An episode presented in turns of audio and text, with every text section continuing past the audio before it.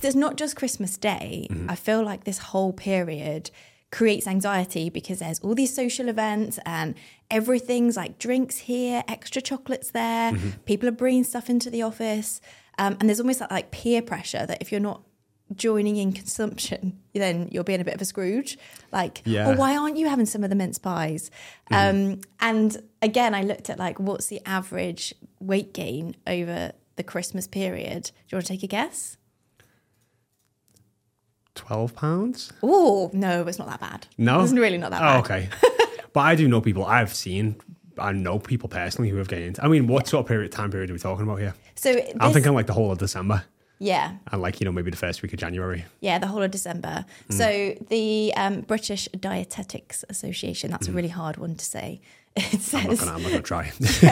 that the average festive period you consume uh, 500 extra calories a day from like mid-December. oh, you see, like I just think that's so much more. Don't you think? Like, like people would. Every day though. Like you're still just going around your normal daily life, but then you've got like more social events probably than Mm-hmm. you normally would. So overbalance over the week. Yeah, maybe maybe 500 per day, but yeah, I know. I guess it just depends like how sociable you are. I know some people who it's like literally like every single day they've got something going on, Yeah. and it's kind of like it just racks up so fast. especially when it gets to this point, like Yeah. Mm-hmm. this week, when you know maybe you've finished work already and you are going out for lunch, going to another friend's for drinks, then going out for dinner. Like Yeah. it is easy to get a couple of thousand extra in there.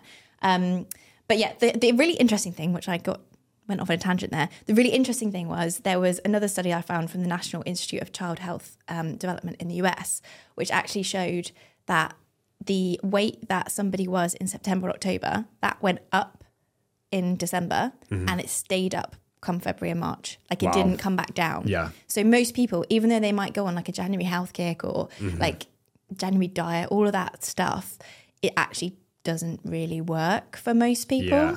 And so when there's that trend that most adults, unless you're conscious of it, your weight creeps up year on year. Mm-hmm. Actually, a huge portion of it Is is from Christmas. Yeah, yeah. And then it's really hard to shift. So we're not wanting wanting to bring doom and gloom, but equally like that awareness of you don't want to make it into like two whole weeks of throwing caution to the wind and then spending however long next year, Yeah. like trying to get back to where you were. Yeah, I mean, the, the, there's like that little bit of damage control in there as well, but it's also for people who are like, if you're in like a really good flow right now and you're doing your steps and you're drinking your water and you're prioritizing your sleep and you're feeling good, you know, and a lot of this anxiety and nerv- nervousness is coming, and when you do just fall off for like a week or 10 days, it's so much harder to to restart than it is to just keep going. And I think sometimes that's where it's really helpful to just manage the expectations of, hey, like I want to enjoy this time, but I'm still going to have some non-negotiables about hitting a certain step count each day. You know, maybe eating mindfully, uh, maybe eating at 80% full and not over. But, you know, I'll still eat a couple more chocolates than I normally would and just having that balance. So it's like, hey, like I enjoyed the time. Maybe I did gain a little bit of weight, but I've not gained like 10 pounds in 10 days. I've not done anything. And now it just feels like I've got to climb Everest to start again, you know, come January 1st. Yeah, I think one of my biggest tips for any of my clients is just reassess your goals at this time of year because if you've been losing at a certain rate and you expect to keep losing at two pounds a week through December, and then the first week you don't, you feel a bit deflated, mm-hmm. and the next week you don't, you feel a bit deflated, and then that self sabotage kicks in. So actually, sometimes at this time of year, if previously you always gain that ten pounds, maybe let's just go with not gaining. Yeah, I I think changing the expectation around what success looks like is is a, is a really key tool to, to going into this because it may it, it can give you a little bit more breathing room to enjoy those social occasions because that's having a real honest conversation with yourself. Like, what's more important right now? Losing weight over the next three weeks and seeing that scale go down every single week. And if that's the case, then understanding like, okay, well, there's going to have to be some sacrifice because you're you're you you can't you know have both at this point. There's a really good saying which is like you can have it all, you just often can't have it all at once. And it's like okay, so if you want to keep losing weight through Christmas, you can't equally think I'm going to have all the Baileys and chocolates and food and still lose weight. You know there has to be you know somewhat of a um, a sort of kind of give and take. So if it's if it's weight loss, like you have to just set that and be ready to say no and you know have those set boundaries in place and expectations, and you understand that. That's cool. You know what you're going to do. Um, but equally, if you're not managing that expectation of like you know what. If I just didn't gain any weight for the next three weeks and enjoyed myself and st- still felt good, and then went into January like no more weight gain, but still felt good and could just start again, you know that's a fantastic place to be too.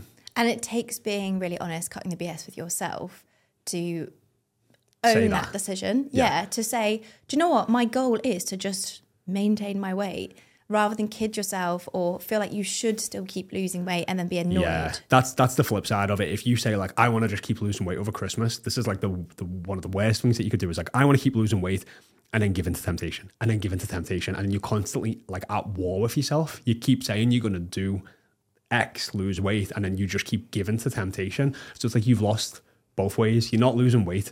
And, you, and then you feel like you're not enjoying the situations at times as much as you can because you feel like you're you're caving to your willpower. Yeah, and it just brings back that lack of self trust, lack of self belief, mm-hmm. shame, guilt, all that crap, Yeah. basically, that we work so hard through the year to try and rebuild. Mm. If you don't set realistic expectations at this time of year, you can really undermine that work.